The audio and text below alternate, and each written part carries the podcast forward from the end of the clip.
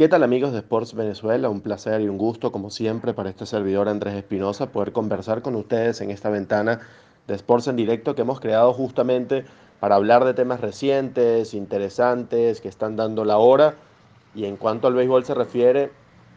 ninguno encaja mejor en esa descripción que el paro laboral que hay actualmente en las grandes ligas. El primero en 26 años en el béisbol, en el máximo ente peloteril del mundo situación eh, complicada, situación eh, que se veía venir. Eh, muchos expertos lo, pronosticaban cuando culminó la temporada pasada, incluso antes de que culminara la temporada pasada. Lo que pasa es que, por supuesto, a medida que va transcurriendo la, campaña, se van disputando los playoffs, va llegando la Serie Mundial y esos temas quizá por momento pasan a segundo, al segundo plano en, la prensa, pero se, se ve especulado durante mucho tiempo que esto podía ocurrir sobre todo por el precedente que dejó la temporada pasada, se evidenció la disputa, la mala vibra, si se quiere, que había entre la Asociación de Peloteros y la Oficina de las Grandes Ligas durante la pandemia. La temporada terminó, eh, las negociaciones que se terminaron realizando llevaron a que la campaña iniciara mucho más lejos de lo que realmente podía haber iniciado. Otras ligas del mundo a pesar de que el tema de la pandemia es por supuesto, era por supuesto algo novedoso, complicado, difícil de manejar, otras ligas del mundo lograron resolver con mucha mayor rapidez que las grandes ligas porque justamente MLB tenía esa disputa con la Asociación de Peloteros, tardaron en llegar a, un acuerdo, al final se pudo realizar alguna, eh, una temporada temporada corta como se esperaba, pero se pudo realizar al final de alguna temporada, pero hasta último momento estuvo en riesgo de que pudiera jugarse béisbol en el 2020. Se, se sabía después de eso, quedó evidenciado, repito, la situación, el estado en el que estaba la relación entre ambas, ambos entes, y por eso se especulaba que esta, una vez que culminara, que, se, que expirara el actual eh, acuerdo laboral, iba a haber bastantes problemas para poder renovar el siguiente y pues así ha sido. Este acuerdo invernal más reciente expiró el 2 de diciembre, este pasado 2 de diciembre, y de inmediato se llamó a, paro los 30 equipos, los 30 dueños de equipos de las grandes ligas llamaron a paro, una votación que fue unánime, según reportaron varios medios norteamericanos. La Asociación de Peloteros emitió un comunicado diciendo que pues para ellos eso no era, no era necesario, que simplemente la Major League Baseball y, los, y sus dueños pues habían decidido hacerlo porque básicamente es lo que, lo que querían, en una, básicamente en una intención de hacer lo que ellos eh, deseaban hacer y pasándole por encima a los peloteros. Es una medida que evidentemente es para poner presión sobre la Asociación de Peloteros en las negociaciones del nuevo acuerdo laboral como saben, o para los que no lo sepan, entre tantas cosas que implica este acuerdo o, este paro laboral en las grandes ligas, los jugadores no pueden tener contactos con sus equipos, no pueden, también, no pueden tampoco entrenar en las facilidades o en las instalaciones de sus equipos, ni rehabilitarse tampoco con, sus equipos, ni con los médicos de, los, de los, equipos, no pueden tener eh, ese tipo de contacto. Entre tantas cosas también pues cero firmas de, de agentes libres, cero cambios de jugadores que estén en el roster de 40 de los equipos, de cada uno de los 30 equipos de las grandes ligas. Son muchas de las cosas que implican, pudimos ver una, una ola de, firmas de agentes libres justo antes de que llegara el paro laboral, entre ellos pues las firmas de, las más grandes, por supuesto, firmas de la de Corey Seager con los, eh, con los Rangers de Texas, muchas, muchas firmas que se realizaron una, una, una ola de, de firmas justamente como previniendo o haciéndolo de forma anticipada antes de que llegara este, este paro laboral, que quién sabe cuándo vaya a terminar. En mi opinión muy particular, esto promete extenderse hasta lo último, hasta cuando esté llegando ya los la, fecha de los entrenamientos primaverales o, la, fecha usual en la que se realizan los entrenamientos primaverales. Estamos hablando de, de febrero la esperanza es que esto se pueda llegar a un acuerdo y que no, haga falta retrasar la pretemporada una vez más, que no haga falta retrasar el inicio de la campaña, que no haga falta recortar el calendario una vez más. Es la esperanza que tenemos todos los aficionados al béisbol y por supuesto estoy seguro que también los peloteros y los mismos dueños de equipos. Hay intereses divididos, pero al final todos quieren que se juegue béisbol. A veces eso es lo, lo que cuesta un poco comprender por qué no pueden no poner sus intereses a un lado, porque eso también es un negocio, cabe recordar, pero sí tratar de llegar a un punto medio en todo momento para evitar que este tipo de cosas ocurran. Habla muy mal del béisbol, tristemente, que este tipo de, cosas ocurran. Si bien es primera vez, repito, en 26 años,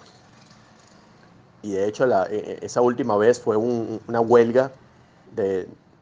peloteros, pero la última vez que hubo un paro como tal en, las grandes ligas eh, fue en 1990 habla muy mal de, las grandes ligas este tipo de relación, no le hace, eh, este tipo de relaciones conflictivas no le hacen bien al deporte que de por sí ha sufrido bastante, en particular en su popularidad en los Estados Unidos. Este tipo de cosas no generan nada bueno, no dan una buena imagen para el, para el deporte, no van a traer a nueva fanaticada, no van a retener tampoco la que está, no ayudan lo más mínimo. Grandes, las grandes ligas, eh, Rob Manfred, el mencionado, pueden hacer cualquier tipo, tomar cualquier tipo de medidas para acelerar el juego, cualquier tipo de medidas incluso de marketing. Si este tipo de cosas en el seno de las grandes ligas no se resuelven, si hay tanto conflicto interno, el béisbol no va a crecer, el béisbol no va a recuperar el, el podio que pudo tener en su momento. Siempre tendrá sus aficionados, pero esto no le hace nada bien a la imagen del deporte. Solamente espero poder comerme mis palabras y que esto se resuelva antes, que tengamos ese regalo de Navidad y esto se resuelva antes de que llegue justamente la, el 25 de diciembre, antes de que finalice el año por lo menos, o si no, por lo menos que sea iniciando enero y ya tengamos una resolución en este caso. Pero todo pareciera indicar por lo los caldeadas que están las, las cosas en este momento entre, repito, entre la Asociación de Peloteros y, y las grandes ligas las disputas que hay, que, son bastantes, todo pareciera indicar que esto va a llegar hasta el, hasta el final,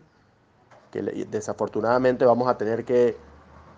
temer seriamente porque haya un retraso de la temporada de las grandes ligas. No creo tampoco que haya que temer porque no se vaya a jugar la temporada, porque repito, eso no le conviene a nadie, ni a los jugadores, ni a los dueños. De alguna u otra forma van a terminar llegando a un acuerdo, es mi opinión. Lo que me molesta es por qué tener que llegar hasta estas instancias para eso. Es lo, es lo difícil, es lo complicado de, entender, ponen al aficionado al borde del precipicio